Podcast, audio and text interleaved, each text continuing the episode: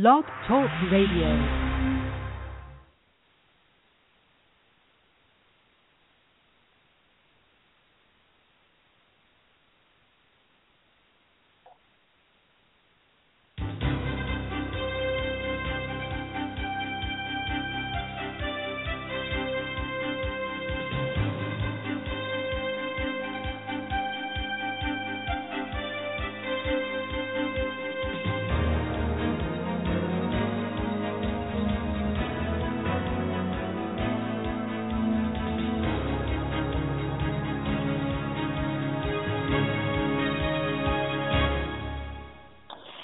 Everybody, and welcome to tonight's edition of Students for a Better Future Radio. I'm your host, Doreen Finkel, with Ruben Torres. And, um, folks, a great show again tonight. Um, and we're going to be talking about lots of things Common Core, um, you name it, uh, Muslim Mosque in New Jersey.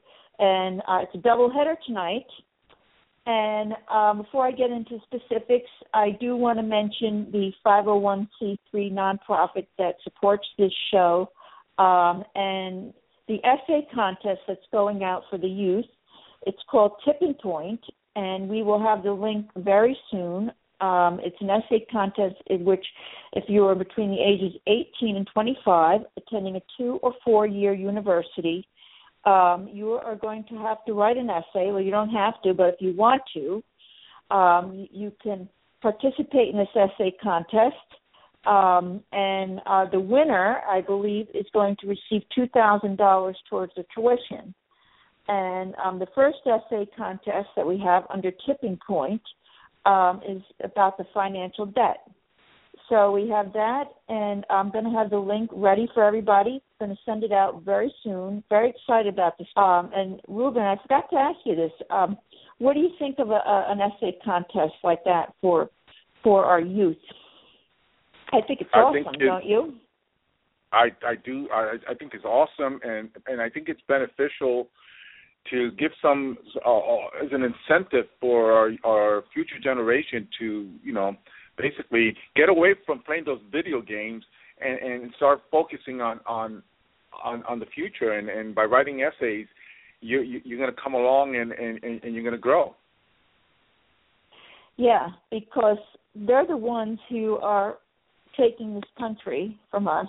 And right Yeah. now we are i want to say 18 trillion in debt. Okay right. I, I did not i checked the number a day or two ago and i know it keeps going up by the minute. Um so folks uh you know so that link's going to be out. Um it is on our main website under gofundme right now. Um and the rules and regulations are are there also and how to participate. Um and yes our youth is the one who's going to be taking this country. And um if we don't get to them uh basically in a few years in my opinion i don't think we're even going to have a country. But um you, you know that's the the big important thing. And one of the topics by the way folks we're going to be talking about speaking of youth is common core. Um and so much has been said about education and how how it has manipulated the the brains of our youth. And um, we're going to be bringing our guest on in about two minutes. Uh we have a great guest for that um, he's a Fox News uh, radio political an- political analyst for Fox News Radio. Uh, she'll be coming on in about two minutes. Her name is Bethany Blankley, and we're going to be discussing all these issues. And Ruben, uh, Yes. before we do that, um, human trafficking. Okay. Um, congratulations you know on congratulations on your award Yes. Um, the case in Buffalo, if we remember, uh, we've had it on the radio, was Amanda Lynn Wienckowski. Uh, a few years ago, um, she was involved. Well, she was trafficked, and you know she got mixed up with the wrong gang. And you know, every time I keep uh, on this radio program, I keep telling you, the victim of human trafficking doesn't always have to be a woman; could be a young boy too, and they get seduced by these pimps or pimpettes, if you want to call them, and um, they're they're highly manipulative, and they um, these young kids are often seeking something and um you know they they might even want money. But what these pimp or pimpettes do is that they manipulate our young and they tell them well you want to make fifteen hundred a night. Okay this and that.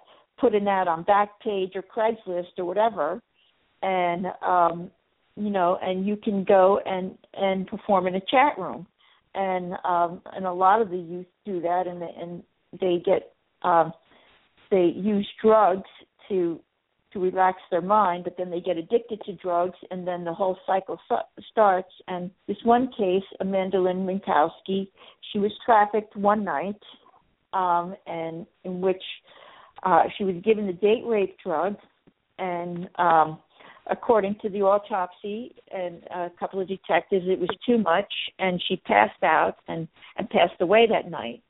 And the case had gone on for a number of months in fact quite a while, um, and it it shows it really highlighted how bad the human trafficking is in the United States, and I'm sure Ruben can mm-hmm. make a point on that because he has dealt with that, right, Ruben?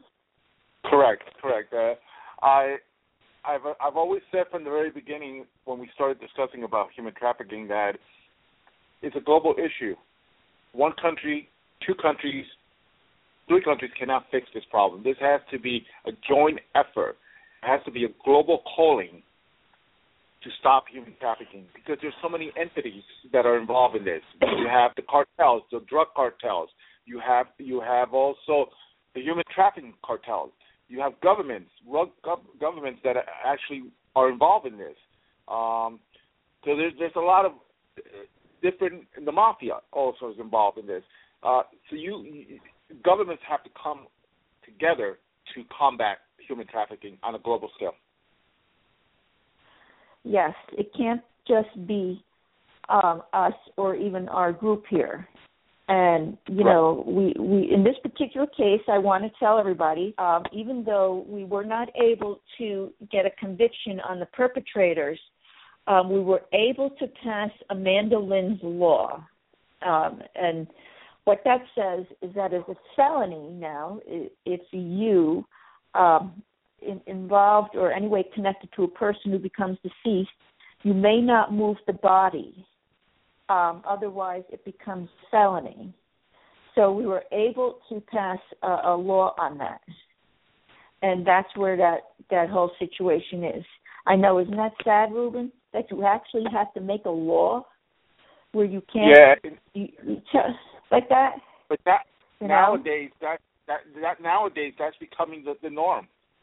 That's becoming the norm, and it's a great achievement on your part because the death of Amanda is not going to waste. You know, there's there's a law that has been passed, just like Amber, the Amber Alert for the young child, yeah. Amber.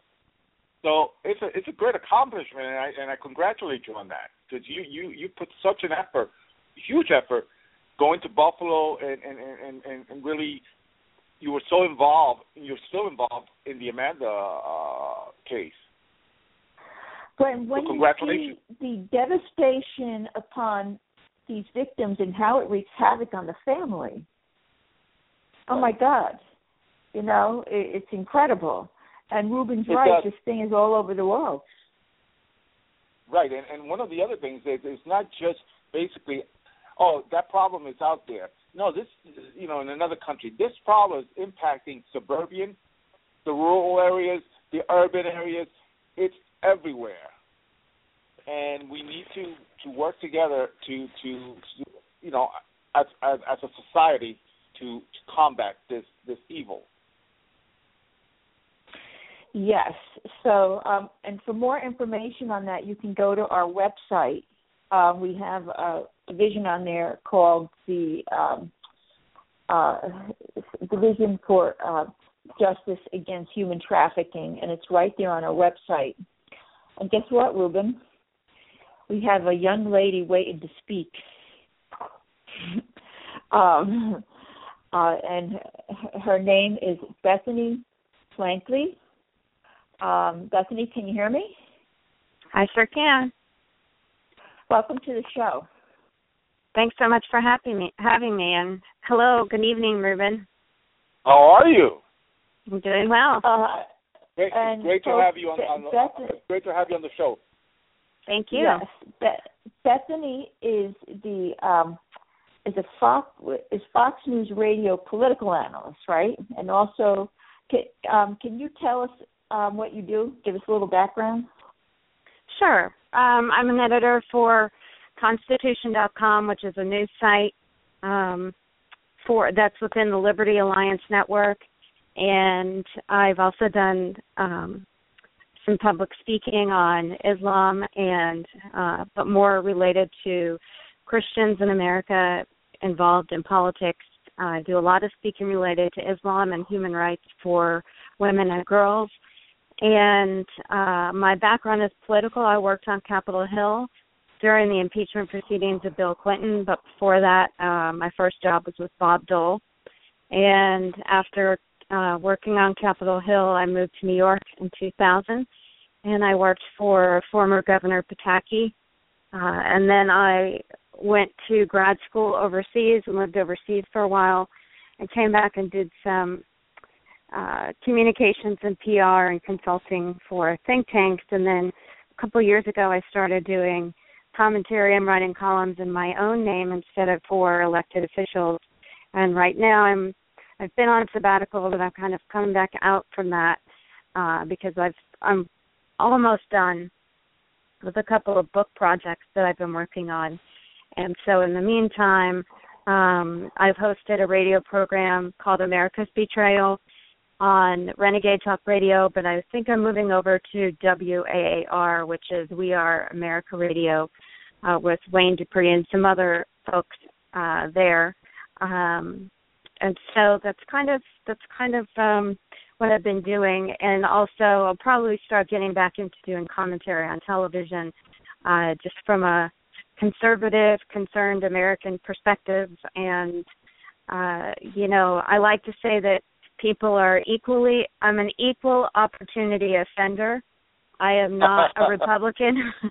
I'm not a Republican, and I'm not a Democrat. So I I think that um especially from having worked on Capitol Hill, I can tell you that uh what's going on today in DC is is beyond comprehensible in terms of the level of corruption and how both parties are bought by the same special interests and do not represent Mm-hmm. the American people. And it you know, the more and more I uh you know if i'm if i'm speaking or meeting with different groups uh it doesn't matter what state i'm in uh you know people do care but they need a leader and they need tools in terms of what can they do because all everyone talks about the problems and we can all b- blame other people and point fingers and say there's this problem or that problem or whatever. But there are very few people who have the courage or the leadership capabilities to actually come up with solutions and bring t- people together and rally behind what solution how can we help people? Uh, because you know everybody can uh, everyone can identify what they think a problem is. And in some ways that's that's good but in other ways it's not really helpful because you can bicker over what the problem is as opposed to figuring out well what is this solution? How can we how can we deal with this particular issue and what is our goal? What is our shared goal as an american? Um, because i can tell you i'm i don't know if i'm abnormal for being a conservative but you know i have friends that have different from all different walks of life who are uh have different racial and economic backgrounds or heritage and I've lived in eight different states. I've lived in three different, four different countries, and I, I think that Americans and people in general have a lot more in common than they think they have in differences. And so my goal has always been to say, uh, you know, we have a lot more in common than we think we do, and to f- start with the common ground and to start with, well, how do we do what's best for our society? How do we do what's best for our children? How do we do what's best for the future of our country? and how do we defend the various freedoms and protections that are in the Constitution uh, that have been completely neglected and and broken time and time again by people in Washington who are not held accountable for not upholding and protecting the Constitution. And so that's kind of what I've been uh, focusing on the last couple of years and writing about, talking about in terms of explaining what most in the media are not are not are not explaining to the public. So okay, okay, that's kind of my you're background. Hired. You're you're hired. that's that that that's an impressive over here. that's an that's an impressive resume. I have. Thanks. Well, yeah, you know, I just reconnected with somebody on Facebook today who told me that he works for Bob Dole, and I was like, wait a minute, we were on the hill at the same time. That was in 1995. Where were you? And he was on this working in like for the state coalitions, and I was in the press office. I was 19 years old, and 19 or 20 years old, and I, um, I met. I was in, going to college at the University of Maryland, and I ha- I don't know how this happened, but I ended up meeting Don Devine, who was running for Congress uh in a particular I think it was Anne Arundel County, I could be wrong, in Maryland.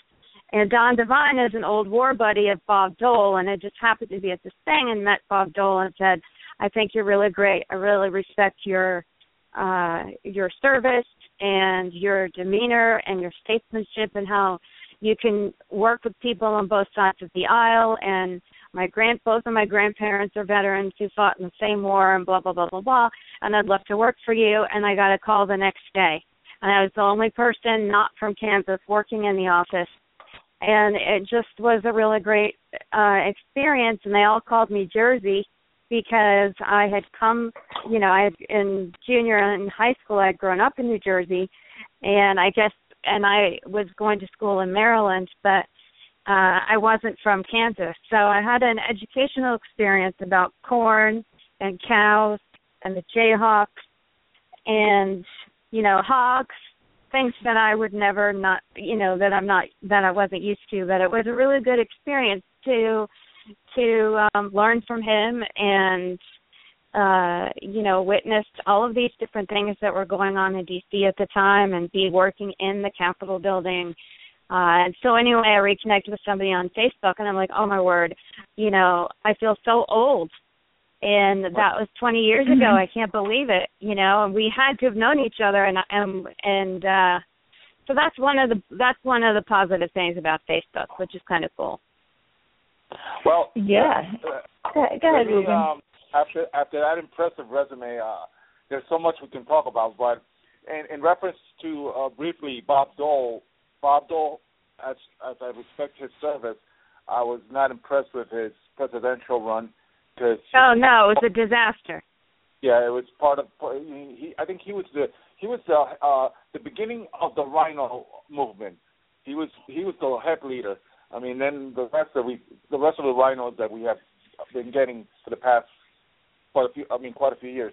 But I want to I want to I just wanted to touch on that briefly. But my main point is that you mentioned corruption. You mentioned the DC environment, how out of touch a lot of the politicians are. Uh, is that the reason why someone like Bernie Sanders and someone like Donald Trump has generated so much excitement out there? Because every other politician, with the exception, and I have to tell you, uh, Chris Christie and Ted Cruz are two candidates that that I think have the same appeal as Donald Trump, but they're a, little bit more laid back, not as yeah. blunt as uh, Chris Christie, a little more than, than Ted Cruz. Do you find, in your experience being involved in DC and politics, that these two candidates, the Bernie Sanders from the Democrats and Donald Trump from the Republicans, have generated so much excitement that people are moving away from the traditional politician? Um, I think right now, yes and no. Right now, um, Donald Trump provides great entertainment, and the majority of Americans watch reality television. They don't know history. They don't know basic uh, facts about representative government or law. Uh, they a lot of people have opinions without understanding the difference between an opinion or a justified belief, where you have an argument that's supported by actual facts. Um, Donald Trump is entertaining. He's funny. Uh, he's energetic and dynamic, and he's a fresh face. And so, yes, people are fed up with the corruption in D.C. They don't believe that their their voice matters. They think that they are going to elect Republicans into Congress to repeal Obamacare. They think they're going to elect Republicans into a majority in the House and the Senate to stop Obama on many different levels when they find that they're that they're actually just doing the exact same thing and that there is no difference between. Mitch McConnell and John Boehner and Hillary Clinton and a bunch of other people and so they're like, Well what's the point? Why does my vote matter if the people in DC are not representing me? They're representing however much money that they're getting from special interests. And I think that there's only so much so far that dynamic personality and entertainment will bring you and it's still early on in the race. I mean, right now it is September and we have another mo- we have another year and 2 months or another year and 6 weeks before uh before the election. So, first of all, it's really early and a lot can change between now and the end of the year, let alone now and next year. So uh, yes. uh, Chris Christie, in my opinion, should be in jail, and uh, as should Hillary Clinton and a bunch of other people. Um, but I don't know what's going to happen with um, with uh, Donald Trump. I think he has a great appeal right now because he's really entertaining, and he's resonating with the with the frustration that so many Americans have. But if you actually look into his record and to things that he said, everything that he's saying now is the exact opposite of things that he might have said a couple of months ago or a couple of years ago or historically what he has said in the past. So people are fed up about immigration. So he says we're going to deport everybody, but if you read any of his previous statements, he actually favors amnesty and he doesn't have a definitive idea of where you draw the line on who do you deport. And then if he says he supports Christians and all this other stuff, he actually wants to to nominate his sister to uh the Supreme Court and his sister uh wrote a brief as a federal judge in the state of New Jersey arguing in favor of partial birth abortion. So how can you say that you're the greatest Christian advocate and you think that some parts of Planned Parenthood are good after it's revealed that Planned Parenthood is selling full is selling intact and partial baby body parts, live organs and tissues, and and yet he says he's going to uh, shut down the government over defunding Planned Parenthood, but at the same time would nominate his sister to be Supreme Court justice, who, by the way, supports partial birth abortion and most certainly would support Planned Parenthood selling body parts. You're already ripping the baby apart to begin with. Why not make a profit and sell the baby parts while you're at it. So as far right. as Donald Trump right. is concerned, I don't really see how I honestly don't see how he is going to last or make it when it comes to substantial issues and policy positions. And I don't know his political team, I don't know the people on his campaign team, I don't know their backgrounds. All I can say is that you know he ha- he's resonating with people's frustrations but that's not enough. And my whole thing has been you need to have a someone who you can believe in who you want to vote for that you're with not voting for someone because you're against something else that's not that's right. not you right. know so um, uh, but I, I, but yes, I mean, I just want to cut in and ask you. So, um, um, you had mentioned earlier that um, both parties uh, have seemed to be controlled by the same people. Um, yes. And you know, I, I have believed that too. But um, is there any? Do you want me to give you an example? Yeah. Yeah. Okay. So the Washington okay. Post had a chart um, uh, last December. Uh, I believe it was December 14th was when the omnibus bill passed the Senate and the House. And when that happened, it for me personally it was devastating because I at that point I knew that things were over for America unless Congress was going to deal with our deficit and our budget. We were in, we are in serious trouble because our because what we are continuing to do is not sustainable. And both Republicans and Democrats voted for an omnibus bill, and what an omnibus bill is, it, it is not a budget.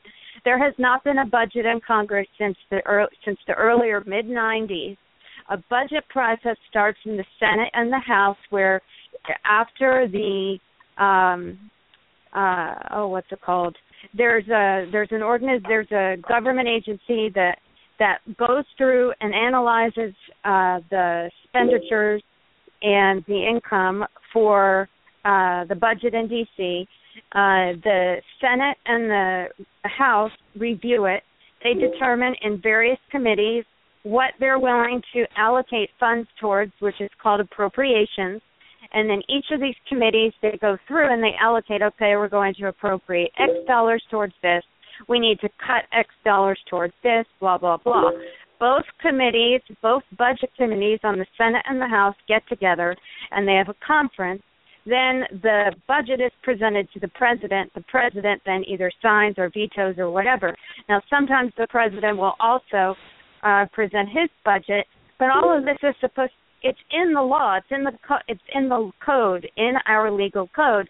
The budget is supposed to be submitted by a specific date, and then Congress and the president have X time to vote on that budget. That has not happened since at least 1997. So the omnibus bill, what the what every year when people talk about, oh, we're reaching the debt ceiling, every year this happens. It's like you have a credit card bill and you have exceeded your limit and so you beg the credit card company to ex- to extend your limit and let you postpone when you pay the minimum amount, amount due. And that's exactly what Congress is doing. They keep extending the limit to borrow and pushing back whether or not when they have to vote to pay for any of the minimum amount on when that is due. And so when they voted for that omnibus bill, on December 14th of last year, what they did is they committed the United States of America to more debt and more uh, deficit spending. They committed more borrowing towards programs that we don't have the money to spend on.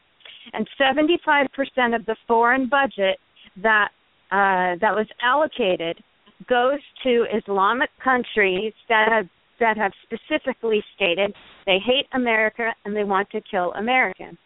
But the biggest issue that I saw, which had to do with uh, immigration, immigration and Obamacare, is that the Washington Post had a chart and it showed how much money each member of Congress, both Republicans and Democrats, received from the same exact companies in the financial services industry, in real estate, in banking, and and uh, it showed that on average, the people who voted yes for the omnibus bill received approximately three hundred thousand dollars each in campaign donations.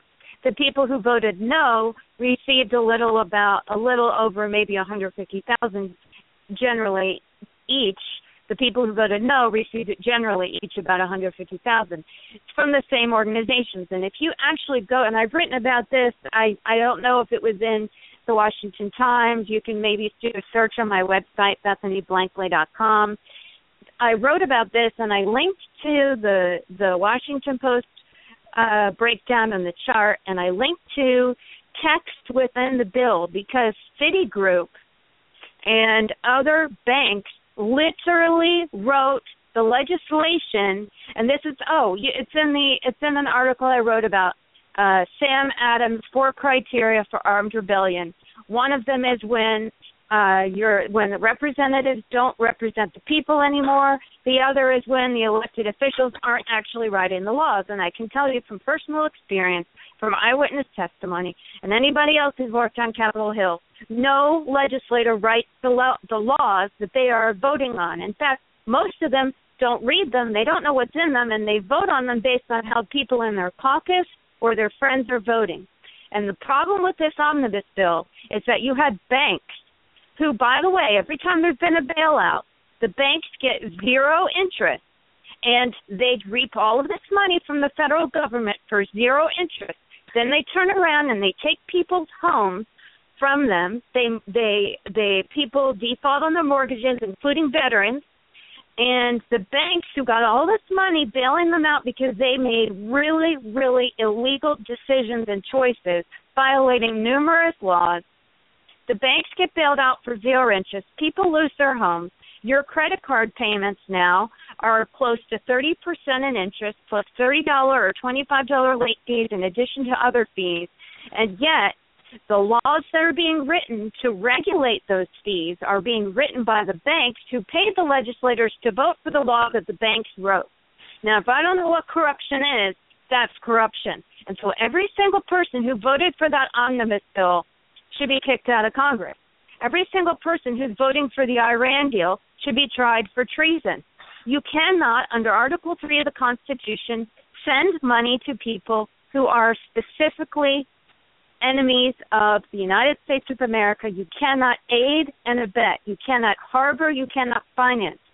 Sending money to people who are specifically saying they want to kill Americans is no is could not be a greater, clearer, more clear definition of treason. And yet, every single person who is allegedly against the Iran deal is now completely silent. And now they're on board. I want, yeah, I want to cut in again. Um, because you you and I were talking, and um, in New Jersey we have a number of Muslim mosques here, um, and uh, they all do get they get tax exemptions. Well, yeah, they're non um, they're a nonprofit like a church or any other religious organization. That's correct. And but in but New York State, we we actually have a town that's called Islamberg. Yes, there and are two Sharia know, compliant towns there are two Sharia compliant towns technically in America. One is Islamberg in upstate New York in the Catskills, and the other is called Holy Islamville, which is in uh, northern South Carolina. Now, there are other enclaves of Sharia compliant areas in Minnesota and Michigan.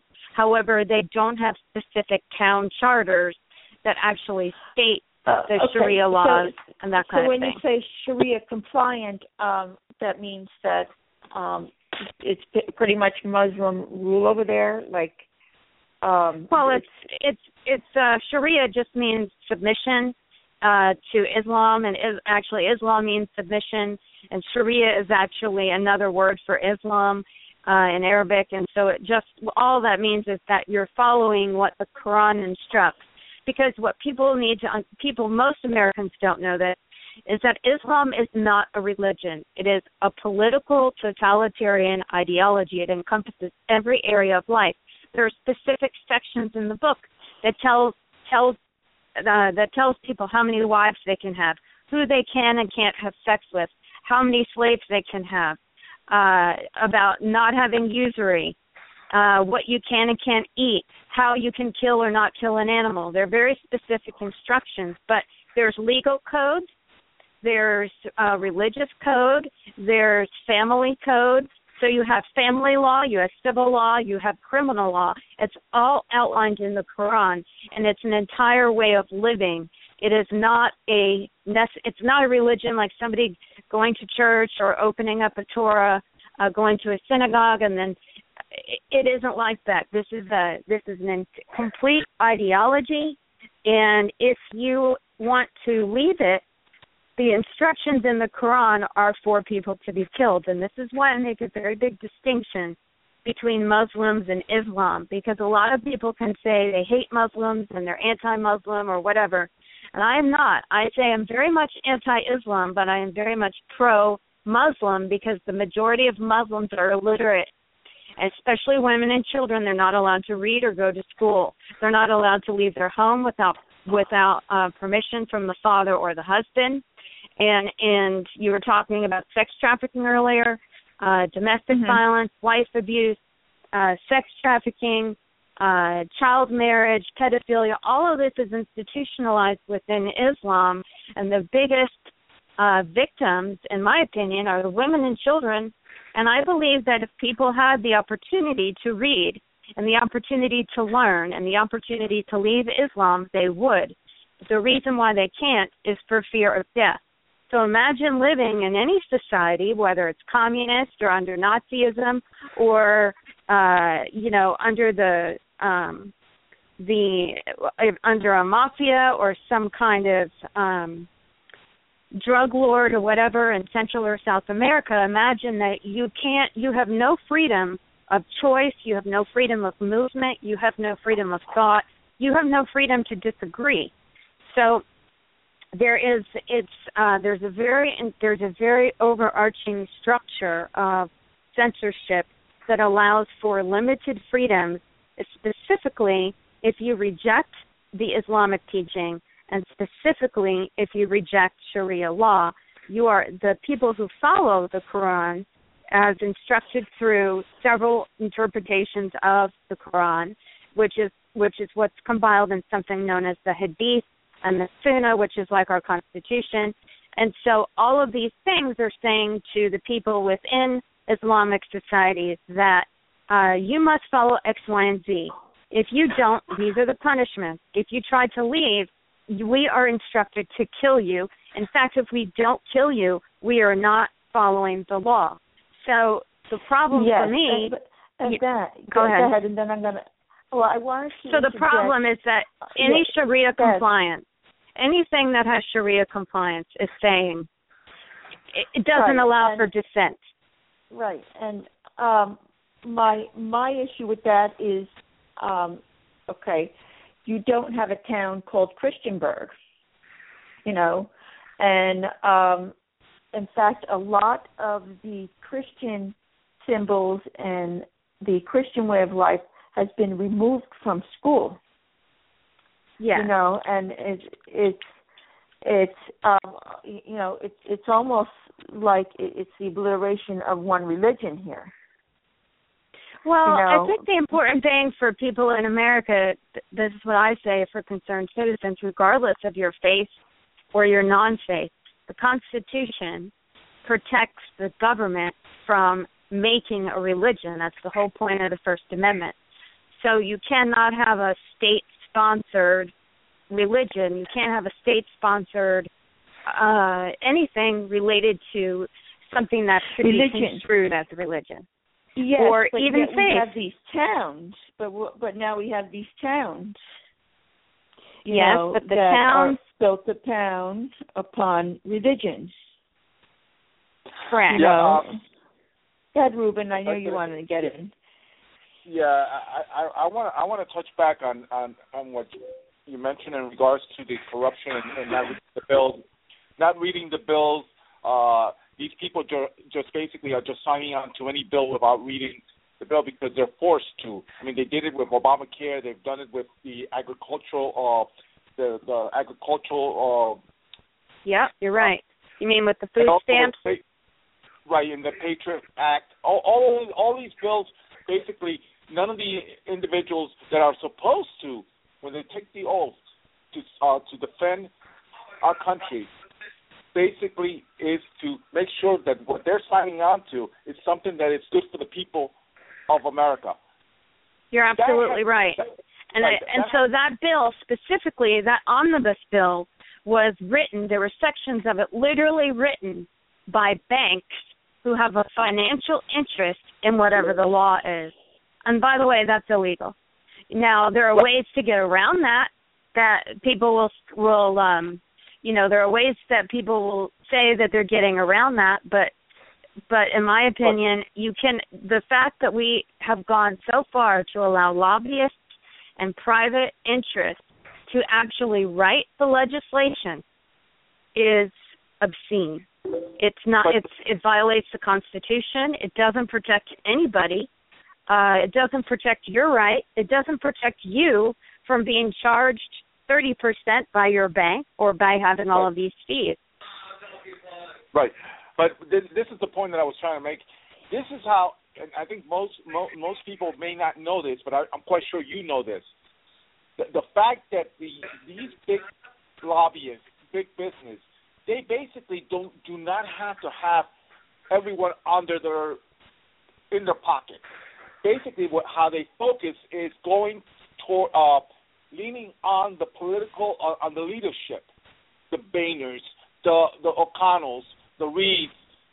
Yeah. Basically, they, they actually control the rest by what? Yeah. How? Well, if you don't vote for this bill, we're going to take away, and we're not going to help you in the campaign. We're going to take you away from that committee. Isn't that the way? Yes.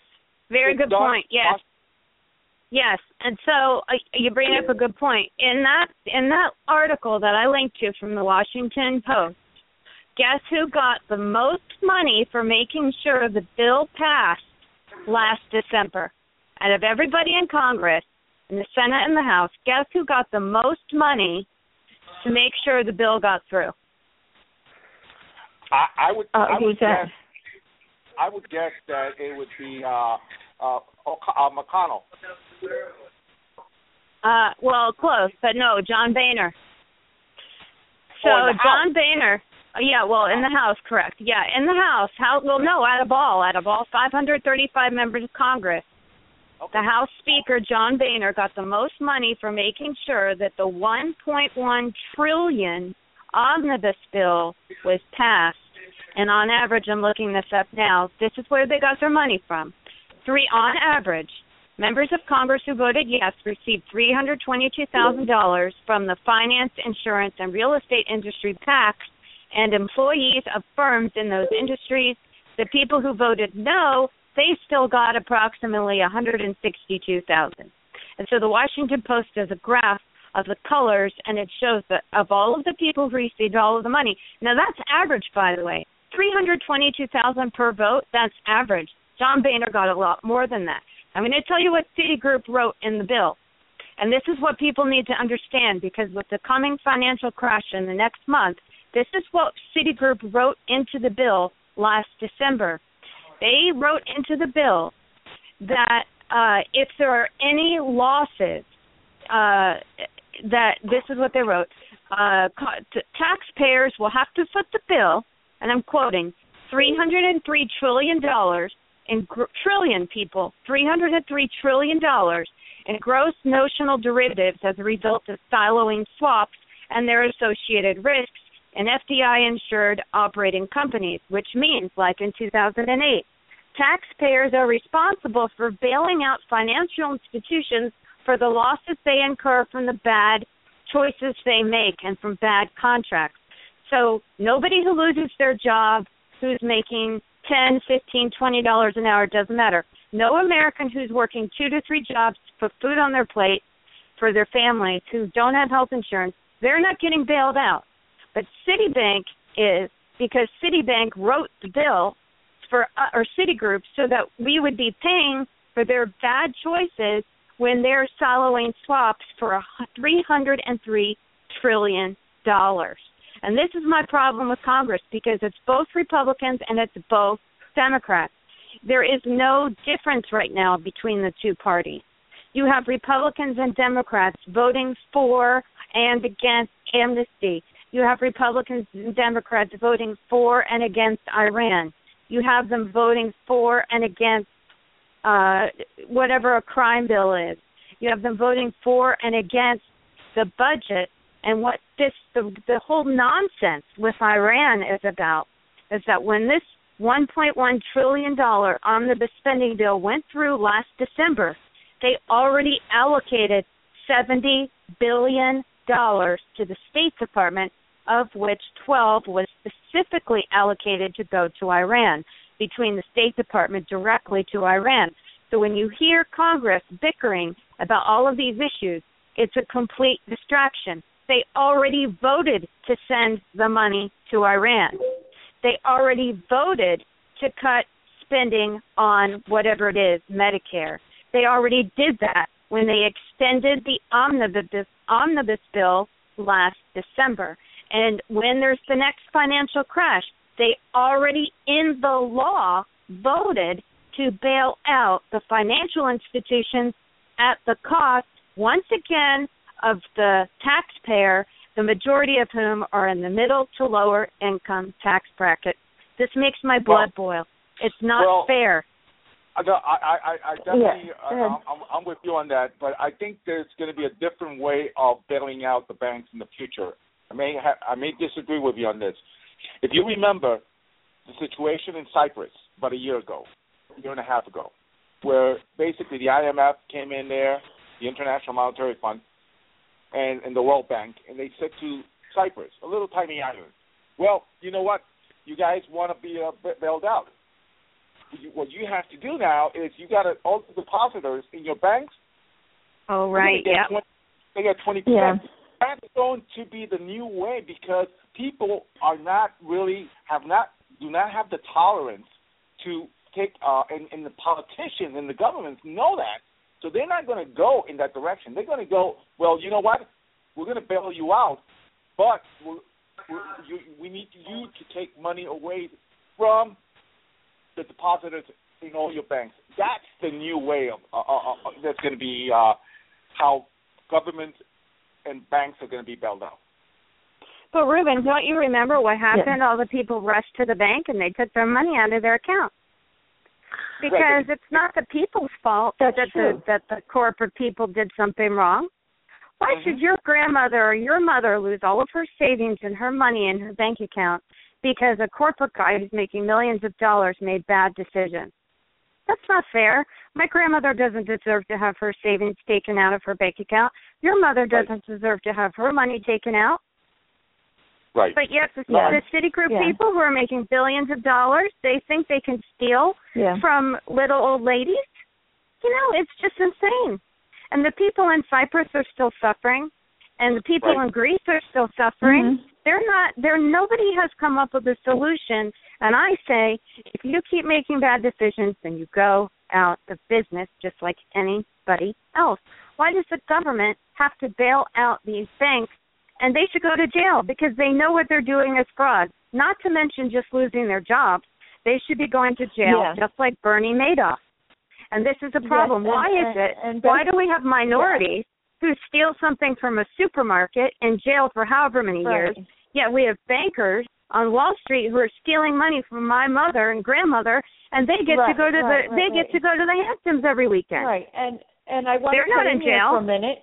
I want to cut in there for one second. Um, uh, at the beginning of the broadcast, um, uh, um, you heard us talking about tipping point contests, um, and you know, and and Bethany, uh, you guys were just talking about solutions. Um, and in the essay contest, it actually is going to put the students to work a little bit um, to see if they can come up with a solution to some of this. You know, and and I want to once again mention that contest. It's on our website, studentsforabetterfuture.com. Uh, you will see it up there um, because we want the students. We want to hear from them because they're the next generation. And you, you know, and Ruben, you you had mentioned this too. Um, you know, especially student. You know, you guys were all talking about the bankers and all that. Uh, you know, nowadays, okay, you, you you're a student, you graduate at the age of 25, you have a, a, a humongous student loan to pay off, um, you know, and um, for students starting out, uh, the cost is just humongous. You know, their college debt, and um, let's say if they decide to get married and buy a house, you know, h- how are they going to afford this? You know, and um, and Ruben, I know you and I have talked about this too. You know, um, oh. about the future. You know, how is and you have a son. Uh, he graduated, right? Is did he graduate no, no, he, or is he still in college? No, he, he, he's he's he's a he's he just started uh his junior year. How, okay. So. Uh, okay. So how was he able to to pay off his loans if he took them out and and then you know of course he's got to get a job. But you know, I well, mean, I mean, if he buys a house, his loan, you know, his loan, his loan has been the the Ruben Torres Bank. Good old dad, the bank of DAD.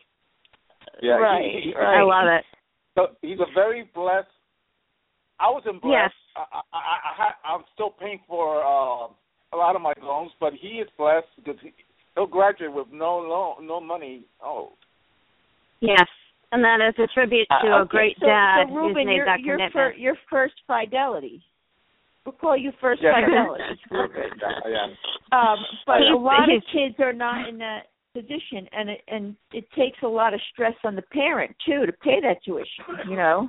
It does. Well, I think It there are new options now where you can go to a community college or to a different type of school to get your um, major, like your required courses out of the way, and then you can apply to other colleges to get to to focus on your major.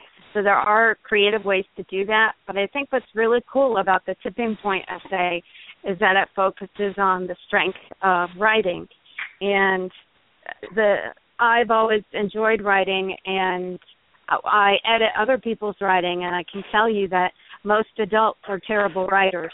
And a lot of people will say that they have an opinion about something but they can't actually back it up with uh supporting arguments. And so I think learning to write well is probably one of the greatest skills that people can have because if you can write well and organize your points, then you're able to speak well and you can and you can articulate ideas um, to focus on uh, major points and the solution as opposed to well this is my opinion. Well my opinion can be that a stop sign isn't a isn't red and it's a purple triangle but i my opinion is meaningless. I need to be able to prove why the stop sign isn't red.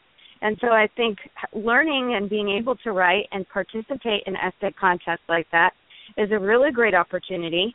And I would encourage anybody applying for that to consider looking into what is the Federal Reserve, why do we have the Federal Reserve, and who are all of the presidents and people in Congress who tried to get rid of the Federal Reserve who were all killed or mysteriously disappeared.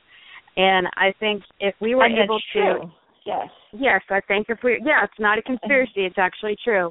So if you hmm uh if you look into what is a reserve concept of banking versus how we used to have the gold standard prior to Nixon, it would be it might be a huge learning opportunity for for young people to understand what is wrong with our economy and no matter how bad the people in Congress are and how corrupt they are. And regardless if it was a one trillion omnibus spending bill or a one dollar omnibus spending bill, it's still a spending bill, it's not a budget. And how do you apply a budget in your own life?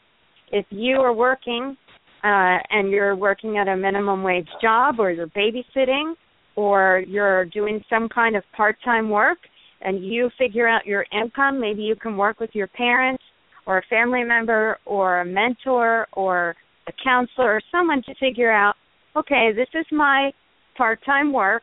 I'm going to make X amount each month and these are my costs to figure out a budget. Well, why don't we have a government doing that when we have to do it ourselves? In order for Correct. mom and dad or aunts or grandparents to put food on the table, how do they do that? they have to have a budget. Well, why doesn't our government have a budget? And where did that concept of not having a budget come from? And so I think just for writing essays, think about it in a practical sense of how does this apply to me in my daily life, or even if you're trading baseball cards or Game Boys or, you know, video games and your video game is $60 a game, or you want to go to the movies and think about a movie being fifteen dollars versus seventy five dollars. Uh how would all of this how would your life be affected if if you didn't have the bank of Ruben paying for you to to go to school or you didn't have mom and dad giving you allowance or spending money or gas money? Uh but think about you know if you're working how much money do you have coming in that provides a budget and spending and deficit and then hey why do we have people in government who aren't doing that i have to do that mom and dad and grandma have to do that how come i how come government isn't doing that and that's our money Yeah. Correct. Well, I I I, I think that was what, and uh, it was exp- um, the way you said it was brilliant. Uh, I I like that. I like your your your personality. You're you know you're very very sharp and uh, really. Uh, but I want to I want to ask you a question in, in regards to again the whole political scenario in Washington, where does an individual like Ted Cruz, what is he? Where do you see him uh, in, in, in, in the election, in, in, in the whole primary, uh, and in, in his future? Um, well, for full disclosure, I've met him and more than once, and I have some very close friends who are Cuban Americans, and Yeah. I have a very special soft spot in my heart for Ted Cruz. Uh, he is the only person in Congress I know who has memorized the entire Constitution. He is uh, he has advocated before the Supreme Court on several occasions. He is one of the sharpest minds uh, Mhm. of anyone I've met.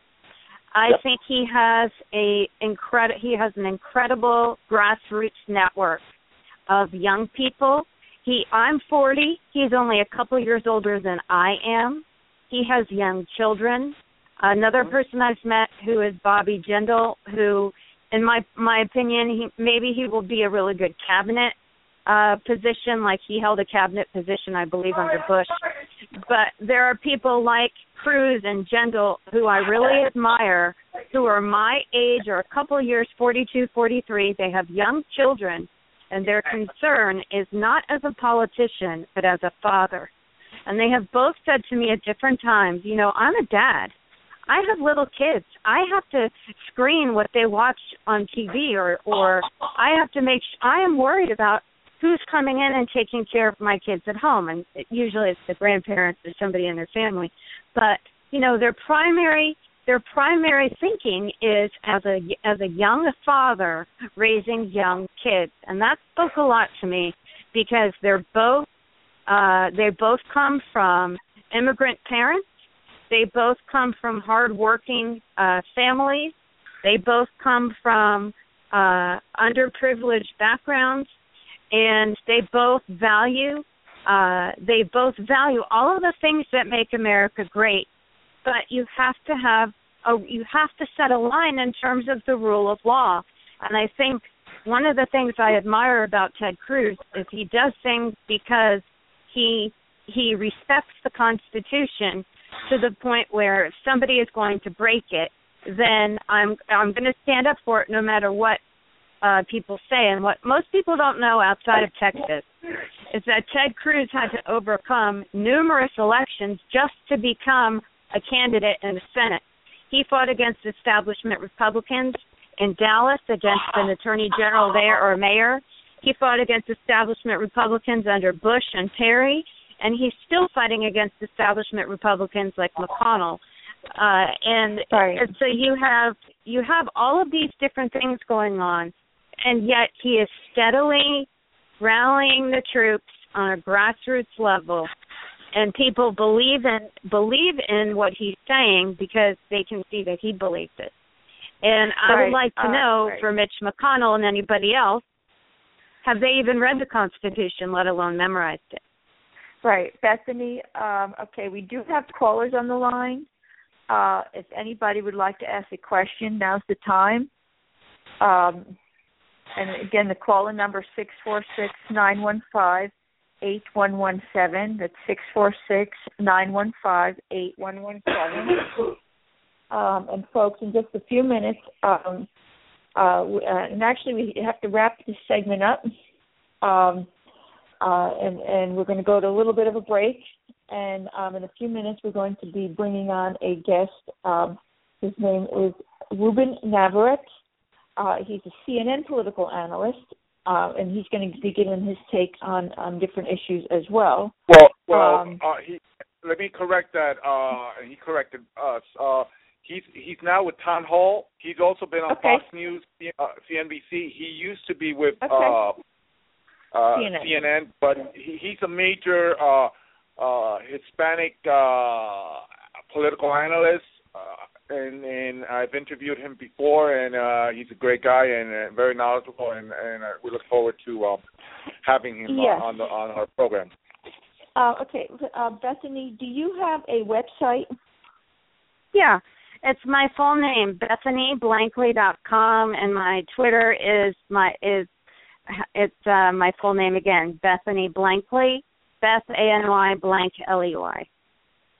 And uh, also, I just want to ask you one thing. Um, you mentioned you were writing a book, right? Yeah, uh, several. It's been a long process. The book I'm writing or finishing up right now is what every Christian needs to know about Islam, and another book has to do with um, uh, political insights from having worked on Capitol Hill and during impeachment um, proceedings. Okay, um, Bethany, I'd like to thank you for joining us on the radio tonight. It was a pleasure having you. Thank we you want so you much. back.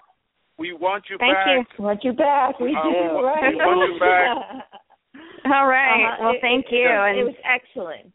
I mean, I had uh, so, so much. Thank so you. Much, students, well, students, so sign much, up. Do that contest.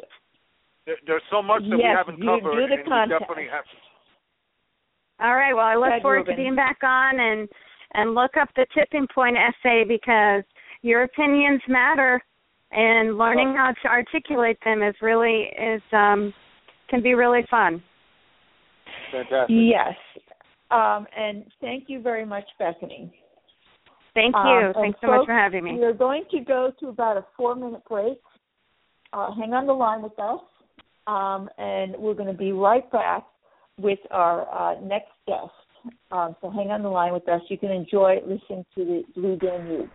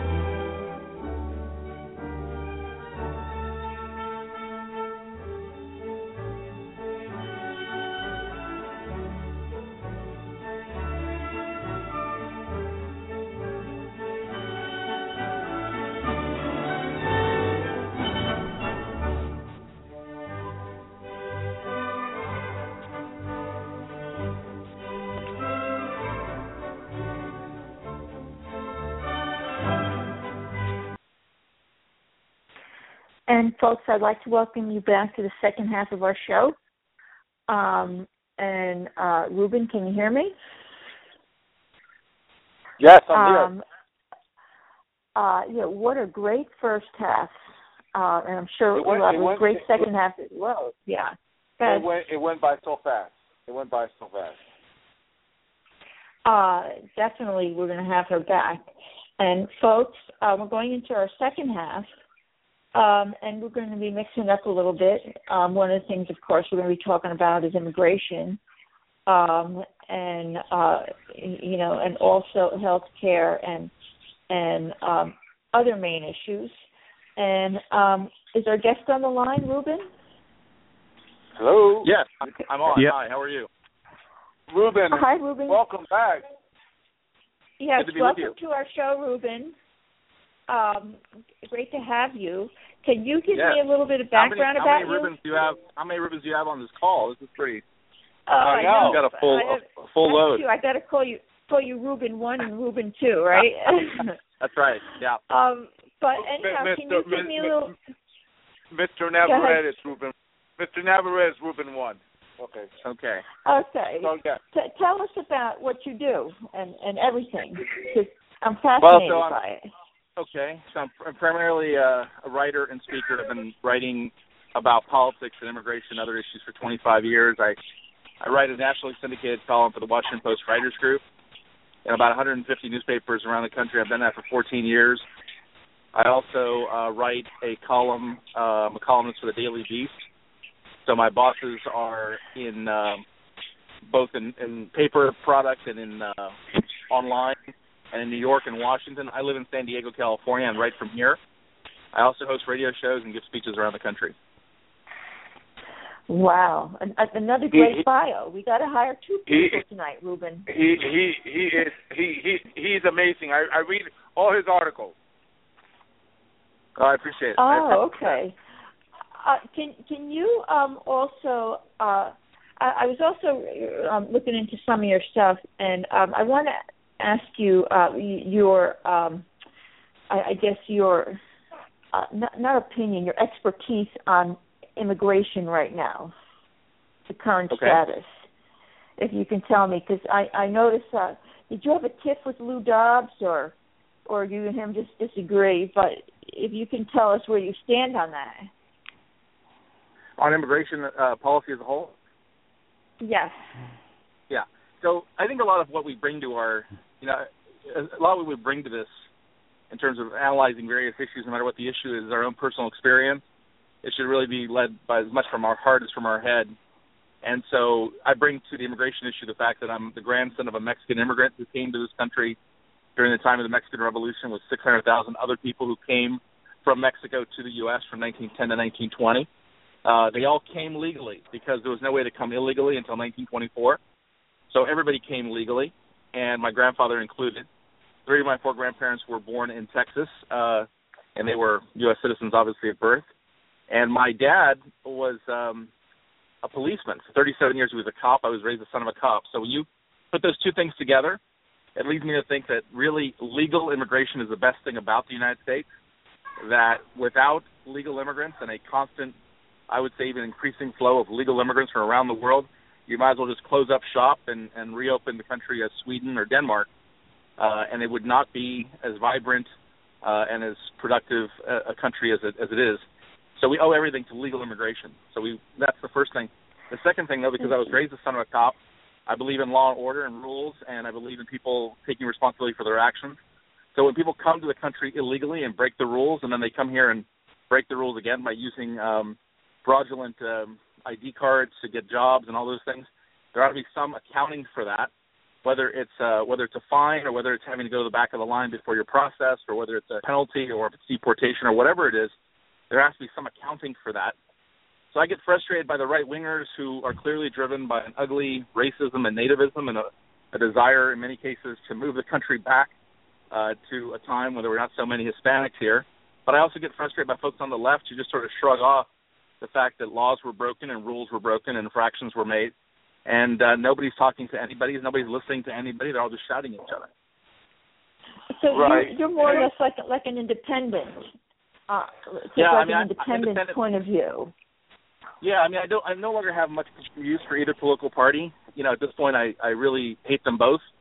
Uh, I I don't see that either the Republicans or the Democrats are the salvation of the immigration debate or the Latino community as a whole. And um, there have been times where I will vote for Republicans. There are times where I'll vote for Democrats. And I live in California, where I'm able to vote for a uh, a Democrat governor and a you know say a lieutenant governor who's a Republican or a attorney general go down ballot and just sort of mix it all together. I'm a cafeteria voter, uh, so I don't I don't have problems with individual lawmakers. I occasionally come across some good lawmakers, but by and large, the political parties just seem to me like Visa and Mastercard, Coke and Pepsi. They seem very very similar.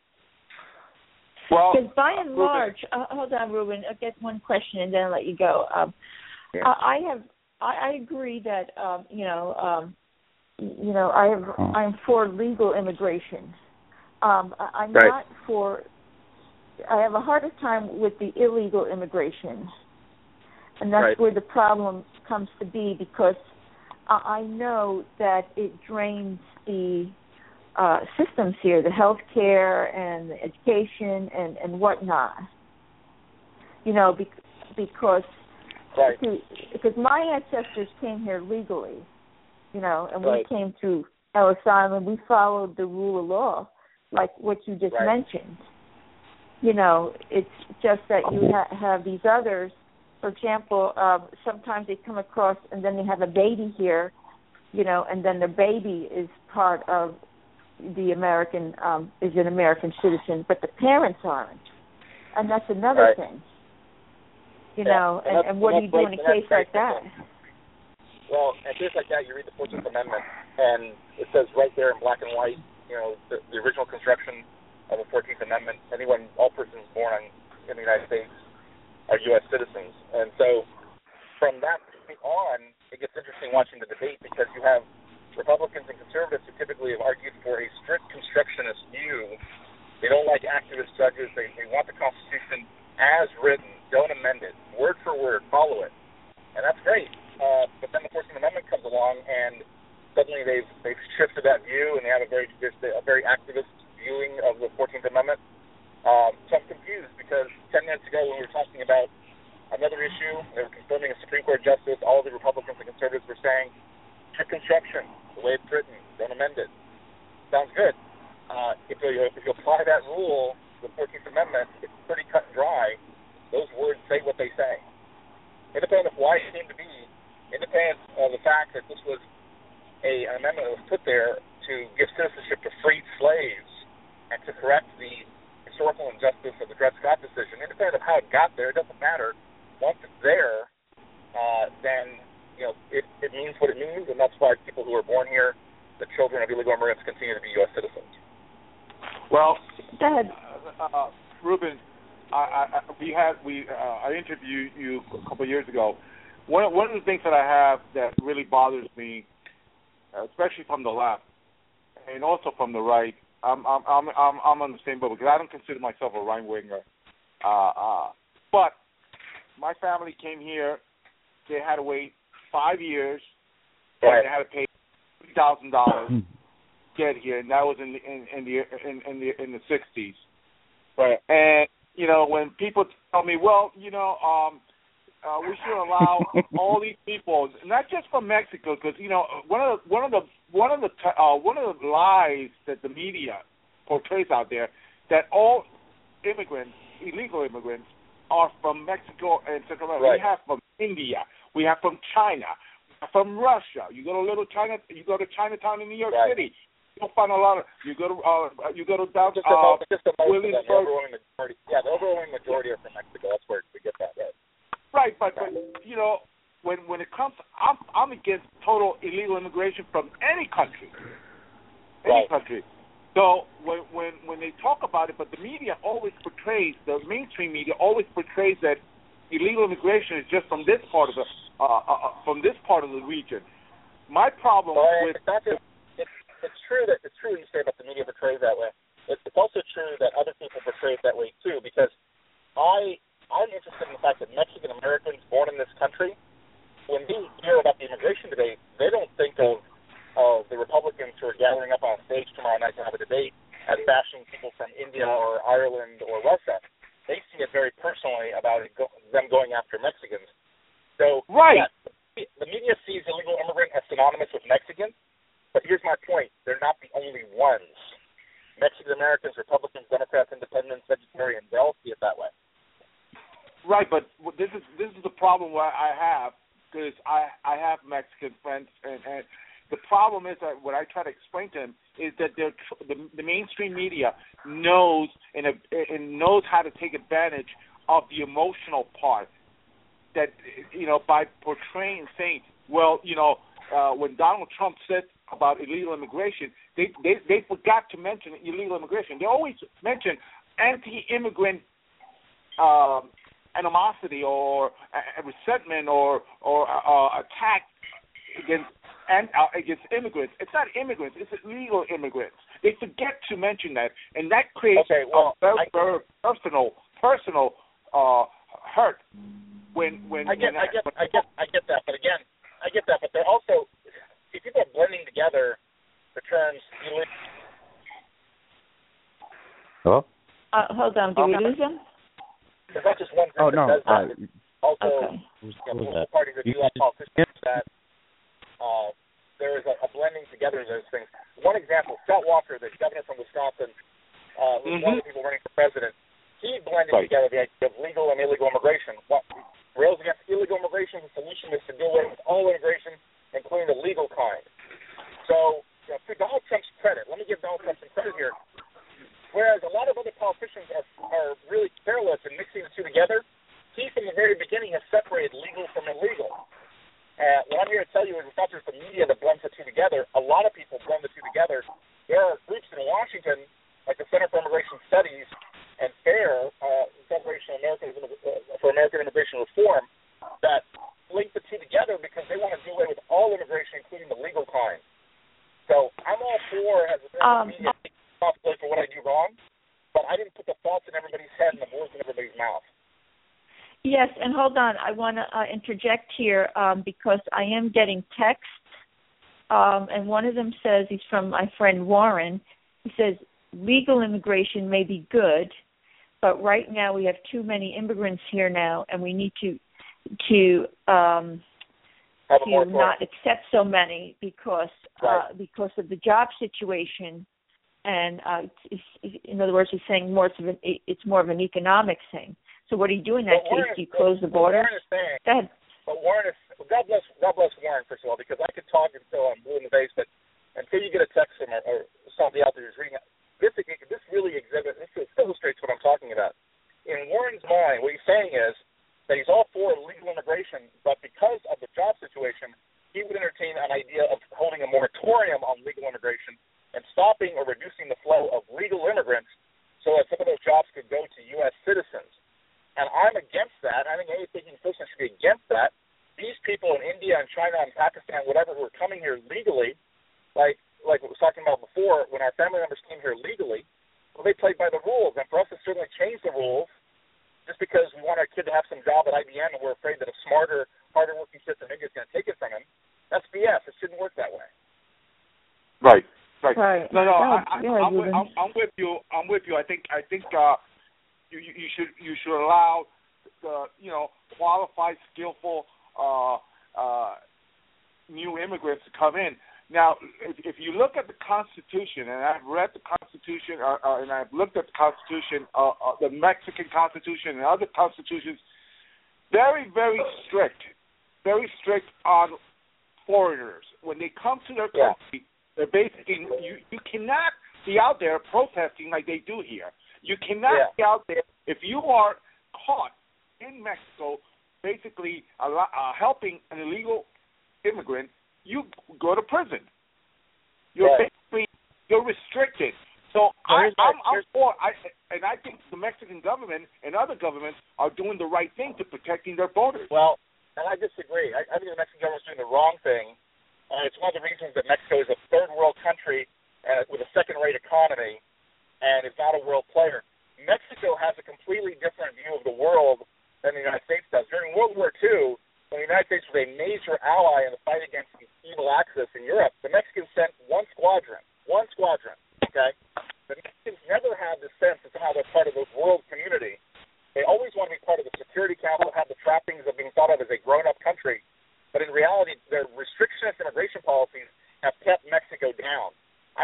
desire. Hear me now. I have no desire to be like Mexico. I want to aim higher. My grandfather left Mexico to come to the U.S. and I've never looked back. I don't wake up in the morning thinking, I, gee, I'd really like to be like Mexico. I don't want to be like Mexico. We're a better country than Mexico. We'll stay a better country than Mexico. Yeah, but, but let me let me ask you this. Um, right now, it, it seems to be that our immigration is very lenient compared to other countries. You well, know? here's what we do. Take, here's our thing. Here's our thing. We take in a million people a year uh, in with visas and um, green cards and like a million people a year, and then that includes the lottery, the little a, random lottery where we choose people to come in. Um, a million sounds like a big number until you think about the fact that we have 330 million people in this country. 330 million. If I increase the number of green cards from 1 million to 3 million, that would still be less than 1% of the entire population of the U.S. Now, there are people who freak out about that because they want to take their million and bring it down to 100,000 a year. But it is not my job to protect American workers from having to compete. God forbid that they should have to compete, lower themselves and have to compete uh, for that job at IBM with that person who came legally, again, legally, from India or Pakistan or China. We tell these people to come legally, they play by the rules. We decide they're too smart, they work too hard. Uh-uh, got to get them out of here. That's not fair. Uh, that doesn't work that way. It does not work that way, and it is insulting to think that Americans want a special accommodation. Please, government, please protect me from having to compete with that guy from India because he's going to kick my ass. Study harder, man. Work harder. Get up earlier. Well, Stay late. Well, Ruben, Ruben, let me put it this way: I've compete. I- I've been in the IT industry for 20 years. I've competed with them. The problem is not that. The problem is that the U.S. right now has a 18 trillion dollar deficit. Okay, it has a stagnated economy that is not growing by no means, by at all. I mean, the GDP growth is less than two percent. We are not a country that is on the grow, uh, growing. We're a country that is on the decline. We And we're cannot not, we're not on allow. We're not on the decline because of immigrants. In California, No, no, example no, of no, a state no. decline. I, I, I, I didn't say we're, we're on the decline because of immigrants. I'm, I'm saying we're on the decline because we have mismanaged our economy. Every president, every Congress, from Republicans and Democrats, have really created the horrible situation that's waiting for future generations e- economically. Because right now, China controls our destiny. Okay, most people, most immigrants that come here may not know that. Even the ones that are native may not know that that we are in trouble. We are on. on, we can we can agree that we're, we're we can agree that we're in trouble, but we're having a disagreement over how we got into trouble. And I think there's a there's a, a line of thought that says we got into trouble because we created a huge welfare state that allows people to come here Right. and can't bring any more people Right. here because they're gonna. Well, here's why I think we got into trouble. In California, where I live, we're in trouble not because we have the most number of illegal immigrants. We're in trouble because we have the greatest number of public employee unions, and our teachers, Right. cops, firemen, and public employee unions have worked out great contracts for themselves because the Democratic-controlled legislature, Democrats run everything in the state of California. We're a dark blue state, just like in New York, just like in New York. Right. And so, Right. to the victor goes the spoils. They've created these very lucrative contracts for themselves. We're going broke in California not because of immigrants, but because of teachers, doctors, their teachers, cops, firemen, and public sanitation workers. Nobody will say Right. that.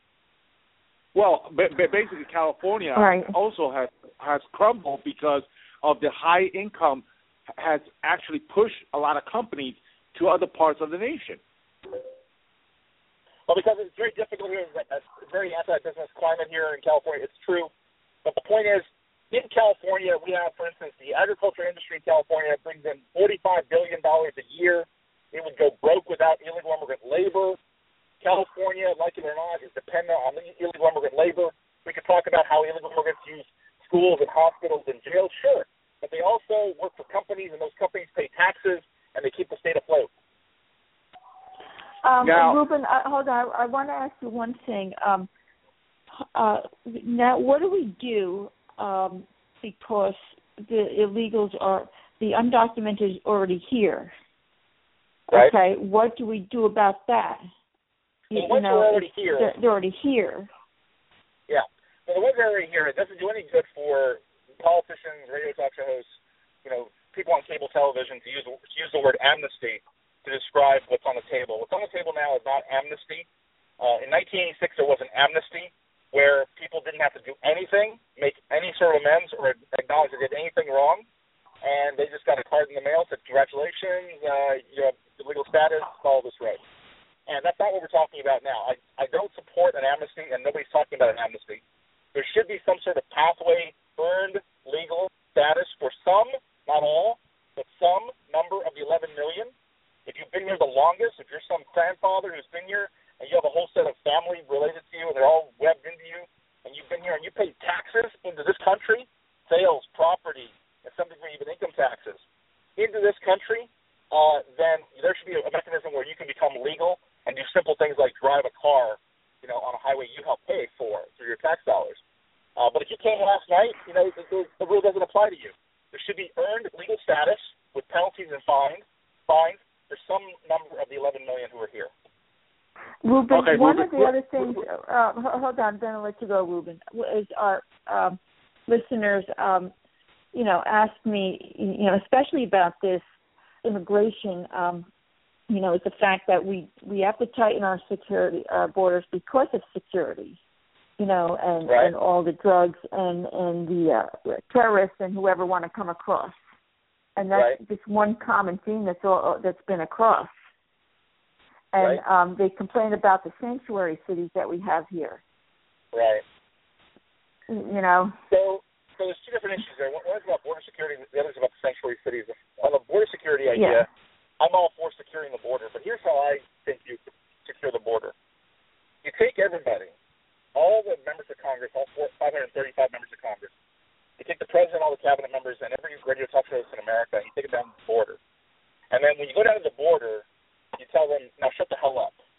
Nobody speaks. Nobody gives you like, their opinion. What you do is you ask the people who are there, the border patrolmen with badges and guns and green shirts, how do you control this border? What do you need from us to secure this border?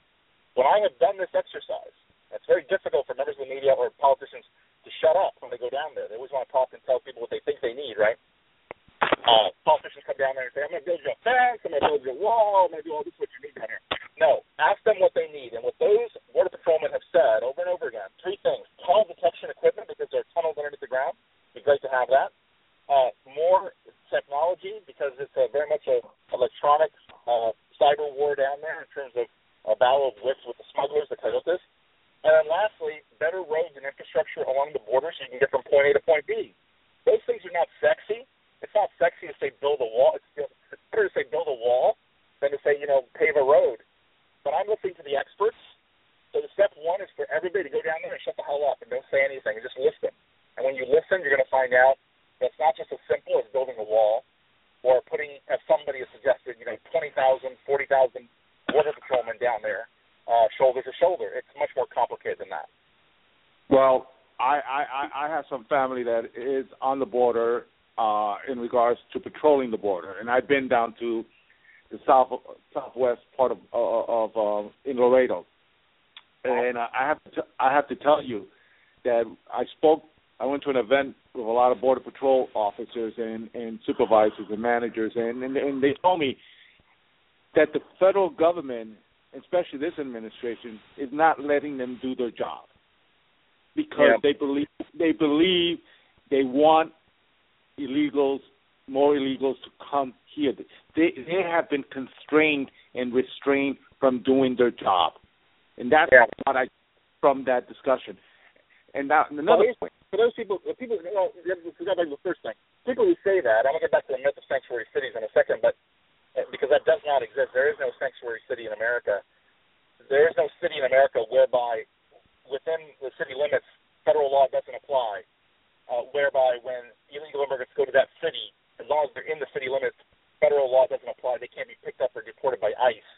Uh, the, people are deported in San Francisco and other sanctuary cities every single day in America, all over America. So uh, I think that it's a liberal myth perpetuated by liberals who like to think they have more power than they do, but they really don't.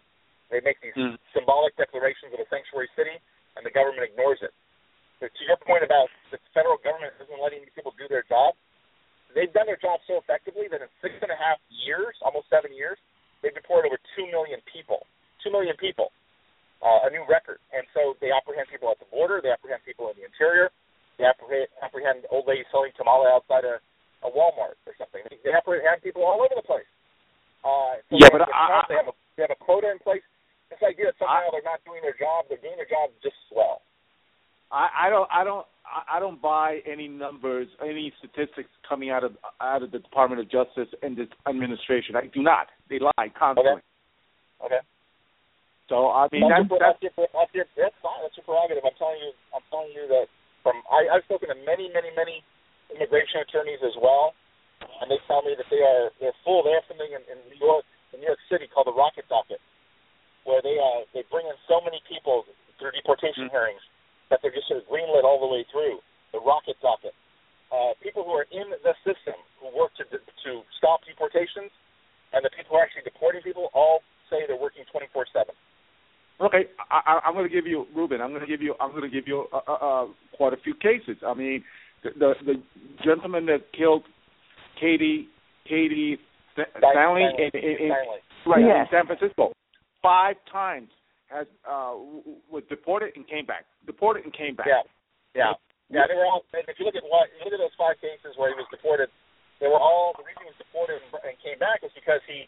They were always minor offenses. It was, it was it was uh, it was drunk driving.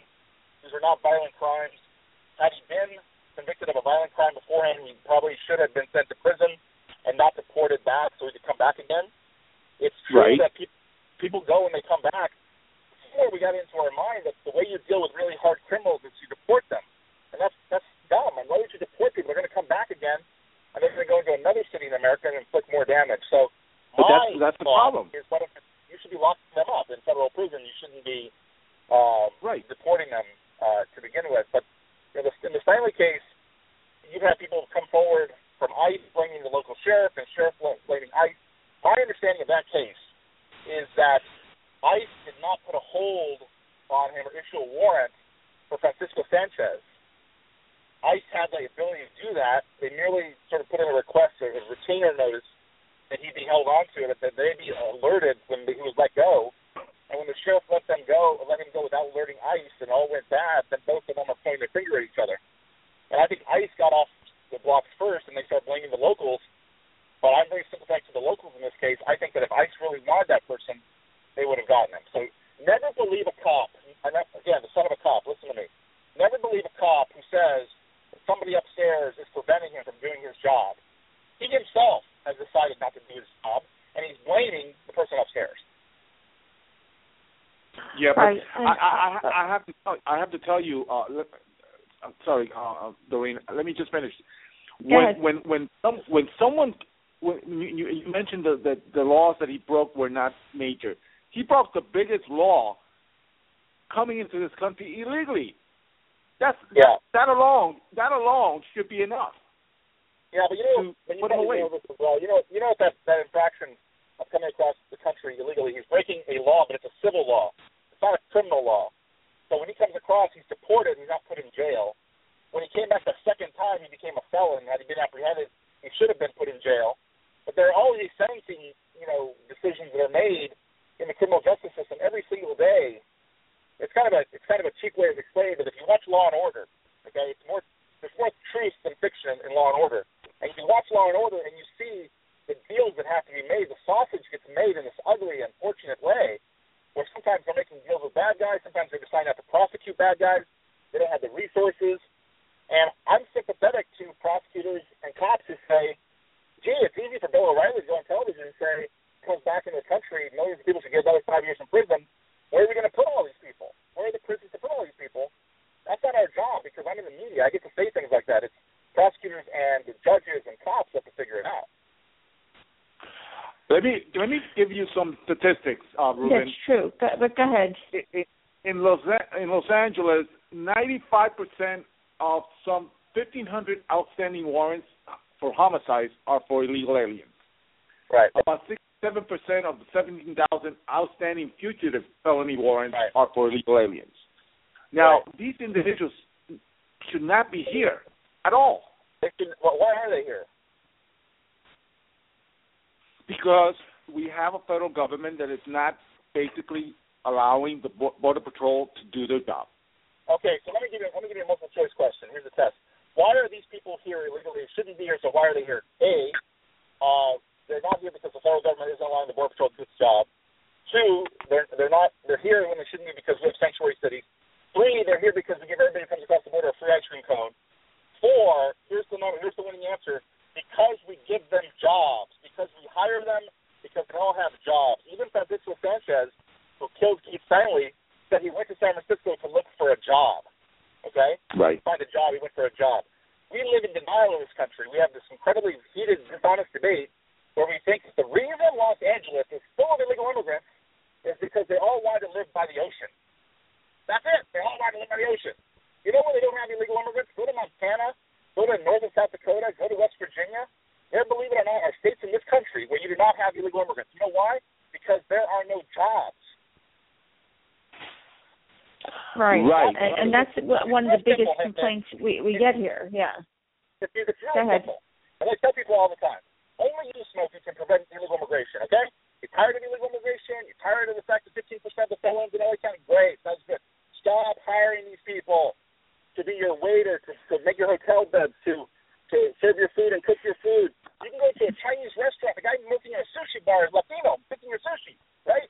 This is California. Right. This is Arizona. This is right. And and, this is the real world. and and yes, and both parties are are guilty of this. Both parties are And- and, The Republican Party wants to have that labor force. The Republican, the Democratic Party wants to have the cheap votes of the Latinos Will come forward. They bash the Republicans. Come vote for me. I'm a Democrat, not a Republican. Uh, this is the way the, the game works. But I can just fall off the truck. The reason we have illegal immigrants in this country is because we have U.S. citizens who are acting as their accomplices by hiring them to be their gardener, their nanny, their housekeeper. So shouldn't we Well- also uh, focus on punishing those U.S. citizens that do that? Yes, yes. And now ask yourself, yes, they, we should. Now ask yourself this Go question. ahead. Why is it that you have not heard a single presidential candidate in either party, Republican or Democrat, say what I just said? Why They- they won't. They won't touch the. No, they won't touch this in- issue. It's like a dog and They pony show. touch, they won't touch this aspect of the issue. They'll talk endlessly about illegal immigration. you have to because the vote. I'll tell you right now. Because they want the the votes. You know, and They never and mention never mention the E word. The E word is, is employer. Okay? Because they are afraid. Mhm. Employers are not like illegal immigrants. You can pick on illegal immigrants all day long because they don't vote. Why don't you go pick on an employer? Because the employer will call up and say, Send us kid, I'm stopping payment on the check. Remember that check I gave you at your fundraiser last week to run for office? I'm stopping payment on the check. So employers are not going to yell at each other and say, I don't understand why we have so many illegal immigrants in this country. Really? Really? You don't understand? Because we hire them. Uh, yes, and and actually, I, I believe. Um, do you remember a politician by the name of Tom Tancredo? I do very well, yes. Uh, okay, So because Tom Tancredo was he, an he, openly native. Tom ahead. Was an openly a nativist, an openly nativist, racist Republican congressman from Colorado who once said about Miami that Miami was a third world country because they were speaking Spanish down there, and the Cuban Americans got angry at him and had to remind him that Cuban Americans vote Republican in great numbers, and that he would never have been in any House majority ever if not for Cuban American support across the board. But Tom Tancredo always equated culture and language and immigration and mixed it all together. And he famously was putting in a deck at his house outside Denver in Colorado and hired a company to put in the deck, the wooden deck on his house, and the company hired illegal immigrants. uh, Right. okay, but let me let me ask you this because you just That's put, how uh, pervasive uh, the you let Even let the a, que- a question. it. Yeah, you just let a question here. Well, If if the politicians dictate immigration, you know, and um, really come down on it, w- would they be called the ra- get the race card after them? Nobody, I mean, nobody cares. Donald Trump's number one in the polls, the GOP frontrunner. People call him a racist and nativist. They have a pinata done up about him in Mexico. He could care less. Uh, I, I don't think people care about being called a racist. I think people, politicians are very simple. If you cut off their money, it's like cutting off their oxygen. Okay? They need money Yeah. to survive. Rick Perry dropped out of the presidential race. You got that? Because why? He had no money. He ran out of money. It's all about the money. Follow the money, right? That's that's the religion I subscribe to in journalism. Follow the money. In Well- in this game, the money comes from employers. So you're never going to have politicians criticize employers. They'd rather kick an illegal immigrant who can't vote. Um, Well- Ruben, uh, there's, there is callers on this line. Ruben, I'll let you ask a question, then we'll check with our callers. Okay, so go ahead. I, I, I just want to bring in Rick Perry has seventeen million dollars in his PAC, so he he's dropping out because there's no way that he can not because of the money. I think he just doesn't have the substance to run for or the willpower to run for. You Uh, need to look. You need to look at that again. He was not paying his folks in South Carolina. There were people who worked for the Perry campaign who were not being ran out of money. Well, that's what they're saying, but he has he has seventeen million dollars in his super PAC. I don't know what the rules. I don't know what the rules are governing how he can spend that money. But look it up. He's having trouble paying his staff, and he dropped out. Yeah, I, there, there, there's a way of, of, to get around that. But let me let me bring this up, Ruben. Uh, you, your article on giving the border kids dignity. Okay, now why should it be our responsibility take care of kids from Central America and from other parts of the world when their own countries should be taking responsibility for that? Not the U.S. taxpayer. This, this is where I have a problem with a lot of people who, who, are for illegal immigration. They want us, you know, and I, and I told the Democrats, a friend of mine, I said, you know what? It's great. You wanna, you want, you're for illegal immigration? Beautiful. Take him, take him to your home, feed him, give him the car, do it. Don't do it on my, on my money, on my back. What do you think about that? I That's think that right. every day in And- America. I think that happens every day in America where people who say they're afraid of illegal immigrants because they they're dangerous give them the security code to their house and leave a nanny there and you know with the kid unattended and I think we we let we don't have to talk hypothetically about letting illegal immigrants into our house. We do that every single day in America. Illegal immigrants live in our homes. We bring them in. We let them. We say, "Here's the baby. Here's the baby. You know, I'm going to the mall. Here's the baby." So we there's no there's no doubt about having to bring them in. We bring them in fine. But this whole thing about Central American uh, kids, we have laws in the books that says that if you come as a refugee and you can prove A, B, and C, so you can prove that you have a case as a refugee, you get to stay as a refugee.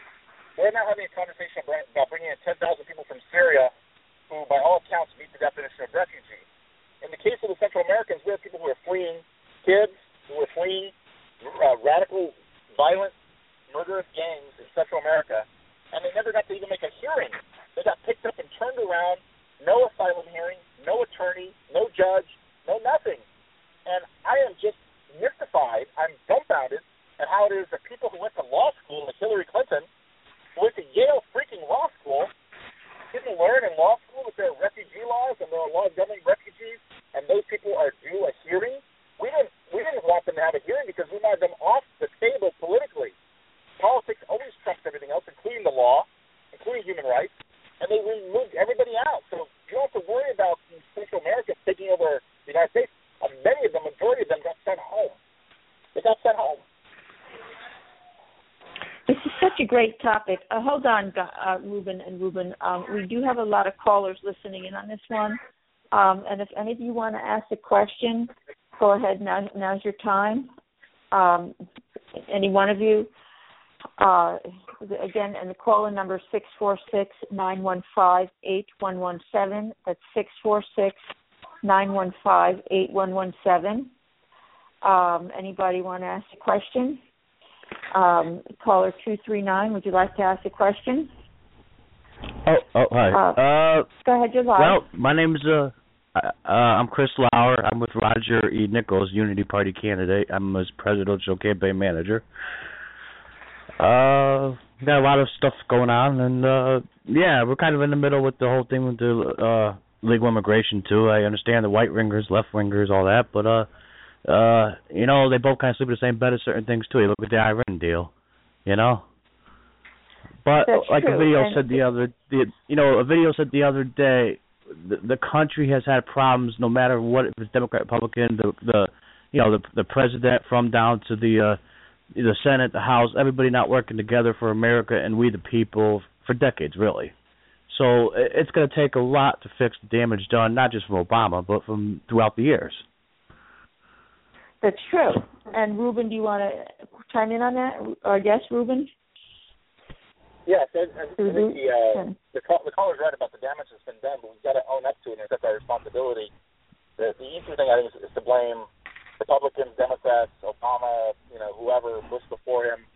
Uh, most of our problems, I believe, as Americans, are self-imposed. Most of the obstacles we deal with are self-imposed and self-inflicted wounds. Immigration is one of them, but there are lots of other issues as well where we have sort of dictated the way we want to live, and we don't like following rules, and then we've we've been drawn down a very dark path, uh, and it's it's unfortunate. So I think you know we can blame our leaders all day long, but uh, at the end, I mean, if nothing else, we're the ones who keep electing these people over and over again. So every time we point the finger at them, you know. I agree with that. And that. But then the other side of it is, how about the 50% that don't even vote? Or my vote don't count. My vote don't matter. Well, you fools. If you all got up and voted, we could make a history here. You know. Yeah, I mean, it's an easy case to make. They should be voting for sure, but the parties also work really hard. I think they work really, really hard to uh, funnel all these choices down to a set choice. The, the, the, the fight that's going on right now in the Democratic Party is something very simple. It's over the number of debates they're going to have. Something simple like mm-hmm. that, the number of debates. And Martin O'Malley, to his credit, who was one of the few Democrats who was out there saying about the Central Americans that it was immoral for the United States to send kids back to what seemed to be certain death uh, back in places like Honduras, he's fighting with Debbie Wasserman Schultz, who's the head of the DNC, because they're conspiring to limit the number of debates to favor Hillary.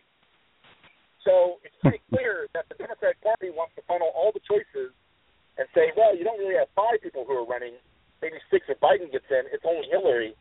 And then the, Dem- the Republicans were trying really hard to funnel everybody toward Jeb Bush. And obviously Trump threw all that into disarray.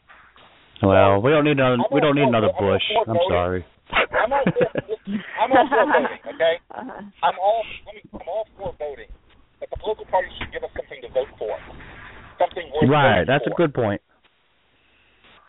You know, I think America needs to wake up. We need an independent for a change in the White House, and, that, and that's my opinion. That's why I got well, behind them. Listen, you, you know. No, no, no, no, no, no, no. Look at uh, the Trojan horse and we the people. It's gonna take all the pulling out all the teeth and angles, uh, everything we could do to wake up the people. I know time is critical. Um, um you know. Okay, hold, hold on. One, one, one, one at a time. One at one. Moving our guest talk. Uh, Go ahead. Yeah. It's, you know, it, I mean, it's easy to it's say. tough. It's easy to say you want to have an independent in the White House. You can't. You cannot have an independent in the White House because you have to get on the ballot in every one of the 50 states and every one of the 50 states, Democrats and Republicans have conspired conspired to keep the independent off the ballot. Well, yeah, yeah, they, they, they do try hard to work against them. I understand that, and that's a problem. But you know, if we get the get the people that are behind it, we got 34 states that grow in the Unity Party of America. It it it, it needs more attention you know the, the they are the poor politicians. They don't get the respect. They don't get the funding. They don't get the uh, kickbacks, if you call, if you will, automatic. Oh, hey, there you go. You're ready to roll. You got X amount of dollars. Um, so it is right. a tough game to to get to get back to what our forefathers wanted, what they intended. You know, and that's where we need to right. think and, and figure out how to do this as a team, not just for the one presidential candidate, not just uh, a couple people working with them, but the whole team together. Let's mastermind something here let's do this. Right. You know. Uh, so, okay, hold on one second. We do have other callers here. Six one nine. You want to chime in? Um. Okay. Uh, anybody else want to chime in? Uh, okay, so uh, let's go back to my co-host Ruben. Yeah, Ruben. Um, thank you, Doreen. I, I wanted to talk to you in regards to why, in your opinion, Hispanics tend, tend to follow and believe what the Democratic Party, uh, you know, tells them. It's like right. we have a, a large Hispanic community that has become chiefs for the Democratic Party, and every four years they come around promising everything, and then they, they end up disappointing, and they still come back again. It's like they like to be victims. They like to be punished by the same party that for so many years, just like the African American Party, they keep coming back for more punishment. Right. I agree, That's I true. agree with that. I agree, I agree that they've been punished, and I agree they keep coming back for more punishment. And I think they do it for three reasons. One is brand loyalty. It sounds silly until you think about how marketing works and how people buy. So my grandmother bought the same laundry detergent for 50 years. Uh, and I think that we got used to the idea of the Democratic brand. We feel comfortable with the Democratic brand.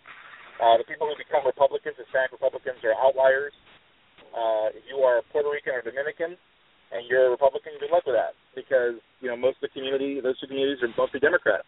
Uh, in the Latino community, the Mexican Americans, obviously in, in California, where the Republican brand is toxic among Hispanics, it's a tough road to hoe if you're a Hispanic Republican living in California. Uh, so you know maybe a little easier living in Texas, but uh, it, it is um, it is about brand loyalty. It's also about the mistakes the Republican Party makes. I mean, I'm just struck by how incredibly boneheaded Republicans are. I mentioned Tom Tancredo before. But there's always another case, another instance of somebody, be it Ann Coulter, who's not an elected official but is a Republican, saying things that are outright racist and inaccurate, uh, and nobody calls her on it. Like what? I don't quite understand that. What, what do you mean? Like what? Like what? Well, I, I mean, the, the overall, uh, well, like this. I mean, the overall assumption is that when people come to this country, they come in, they're inferior to the people who are already here. They're not as well skilled, they're not as educated, they're more violent, they're more diseased, they're, they're more dangerous, all those things. And it's the same argument they had going back 250 years when Benjamin Franklin first railed against the Germans, uh, and later people railed against the Chinese or the Jews. There was always the group was coming as inferior. So when you hear an attack on illegal immigrants based on this idea that somehow there's something wrong with them, okay? Not something wrong with the system, not something wrong with the law, not something wrong with the border. If you want to talk about the, how the, the, the border's broken, cool, I'm with you. When you start talking about how the immigrants are broken, you lost me. And if you listen to these arguments, it's often couched in such a way as to say somehow that they are more violent, more criminal activity, uh, that they come here to rape and murder people. Donald Trump said that. Uh, there well, are other uh, people who said that. Well, Ruben, he said that about illegal immigrants. Um, well, if you go back and look, at, no, no. If you go back and no, no, no. But he said about he said about let, let, let, let's you see. This is this is the part about that transcript. Go back and read that transcript. That, in that first speech, uh, in the middle of June, it was June 16th, when he made those remarks. It was, this was not about illegal and legal. He lumped them all together. Bill O'Reilly and others called him on the on that fact and said he had lumped them all together. Go back and read the transcript. The words speak for themselves. He talked about Mexico sending people. They're not sending their best. They're sending murderers and rapists. The word well, illegal or illegal does not appear in that speech at all. Okay, because the, the way the way I interpret it, the way well, I, that's, I understood. That's, that's a different story. If you if it's the way you interpret it, that's different than the words on the page. The words on okay. the page mean what the words on the page mean. Okay, because you know, if you want, if we if we want to if we want to compare uh, Republican racism, I, I can give you what Joe Biden said. That is the sure. Democratic. Joe Biden said when he went, he was at an event. He said uh something about oh all the waiters here are all Hispanic. You know, I I, I took that offensive. No, no. So, I, I, I, I, wrote, I wrote that column. I'm gonna help you out with that. I have no problem with it. He made jokes about Indians, saying that Indians all work at Seven Eleven. Taking breaks, huh? Yeah. So he made jokes. Democrats, Democrats, society. Democrats have been as racist. They're the party. They were the party of the KKK. Yes. I have I have no problem. I'm not gonna be I'm not gonna be backed into a corner where I defend Democrats. They're both both parties are full of racist people. That's clear. I agree but, with you. But what I'm talking about here with regard to Republicans is if Donald Trump is worth ten billion dollars and he communicates very well, we now know. I mean, Mhm. that his brain and his mouth work very well in concert with one another. He may say the wrong thing, but he only says exactly what he means. Then I am not here to defend this guy and say, well, I interpreted this way, he meant this, he didn't mean that. Oh, BS. You say it, they wrote it, they put it down, Mhm. mm on paper, you own it. Those are your words. You own it. Oh You own no, no, no. I, I, I'm and not. Yeah, I'm, he did not separate legal from That's illegal and lumped all the Mexicans together. Yeah, I'm not disagreeing with you. I'm just saying that if, if I can, I can give count by count whatever the Rep- Republicans have said uh, racist things. The Democrats have done even worse. And I and I have no argument there, but I'm not I'm not going to defend the Democrats by saying, well, we let the Republicans off the hook because the Democrats do it too. Republicans, if they care about the future of the party and they believe in demographics, they I, I'm of the opinion, and I know they agrees with me, but I'm of the opinion that Republicans cannot win elections going forward if they continue to piss off Hispanics. And uh, people who disagree with me, Rush Limbaugh and others on radio, they disagree with me. They say, you know what? We don't need to go after Hispanics. We can win on just white and black votes alone. We don't need Hispanics. More power to you. Roll the dice on that. See how it turns out, okay? Because Latinos are 60% well, of the population right now, and they inhabit three of the five battleground states, the last five battleground states, namely Nevada, Colorado, and Florida. So if you want to piss them off and you want to roll the dice, get used to the following phrase: President Hillary Clinton. All right. All right. Um, so anyhow, and, and I want to ask you, Ruben, your projection for 2016, because we only have about three minutes left. Um, who, who do you think will take the presidency? Who's your pick? I think, man, I think you have to. I think you have to look sort of state by state. Initially, it's very hard to see a scenario where Donald Trump doesn't win New Hampshire and Iowa and probably South Carolina. I think that Donald Trump could win the first three states going into Nevada, and we'll see what happens in Nevada. Uh, it's, fast becoming the case that only Jeb Bush, only Jeb Bush can stop him. I don't know if Ben Carson has the longevity here, but many others are not long for this world. Rand Paul, Scott Walker, Lindsey Graham, even Chris Christie, who once looked very strong, is, is not long for this world. That list is going to shrink very quickly. Uh, you very quickly end up with, I think, maybe a short list of of someone like uh, Jeb, uh, Carson, you're with Bush, Carson, Trump, and Rubio. Um, very possibly those could be your four, maybe Carly, uh, number five. So those are going to be your, your final four or five. And then I think that it's uh, it's very hard to imagine a scenario now where Trump does not win the nomination. He could well win the nomination. Uh, Jeb could stop him. I think Jeb's probably the only person who could stop him. And they'll have to look to Nevada uh, for Jeb to pull it out in Nevada, hopefully on the strength of some Latino votes uh, in Nevada. With regard to Democrats, you know, it's Hillary Clinton's to lose. If she doesn't get indicted, end up in federal prison, uh, then she could become president. She's uh, she's not going to prison. She's going to be pushed yeah. out, but she's not going to Uh, prison. Uh, But yeah, let, let me let me yeah. uh, real one quick thing I, I gotta mention. You you mentioned everyone except one person that is the best qualified, brilliant presidential Ted Cruz. You you and he's Ted is not, That's true. That's true. yeah, so Ted is not going to Ted is not going to perform. He hasn't performed as well as he perhaps thought he would. Uh, now I think he's he's resigned himself to sort of campaigning to be Donald Trump's VP choice. Uh, I, I I agree with you. I agree with you on that. Yeah. Yes, I- I think that I think that when you see when Ted is basically taken a subservient role to Trump, he's let Trump take the lead at the most recent rally in Washington over the Iranian deal. You know, Ted's not stupid. I've known Ted for 12 years. Ted's not dumb. He knows that um, he knows that Trump draws the audience. They're expecting 40 million people to turn into the CNN debate, tune into the CNN debate tomorrow. Those are people watching Trump. It's all about Trump. Romney wants to align himself with Trump. But when you do that, you basically say that all you're hoping for now is a VP spot. Uh, Ted's never going to go head to head against Donald Trump. All right. And um, Ruben, uh, I want to tell you we're out of time. And it's my pleasure, our pleasure for having you on the Like- show. like Do you have a website? yeah, you Can you give us your website? Sure, it's RubenNavarrette.com. It's N-A-V-A-R-R-E-T-T-E. RubenNavarrette.com. You can follow me on Facebook or Twitter. Uh, or just follow the smoke, man. Just follow the arrows, and uh, you'll find me. you're great, man. Um, you're you're, you're we we we yeah. we we I I, I love I I enjoyed uh, interviewing uh Ruben Navarrette. Yeah, you're you're you're you're elite class, man. I appreciate We we have Thank you very much. we have dis- we have some disagreements, but agreements also.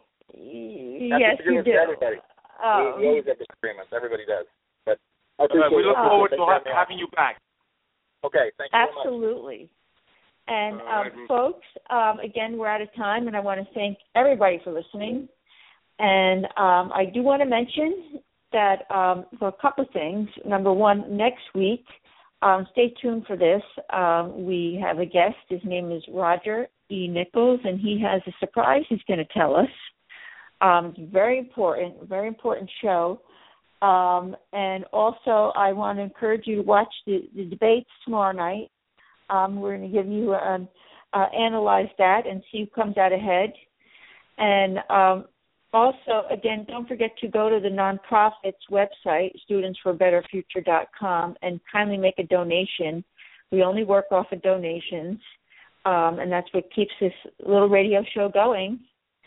And um, Ruben, another week. Wow, it's been Yes. very intense. very, Very- intense tonight, but Yeah, very yeah, yeah. good, right?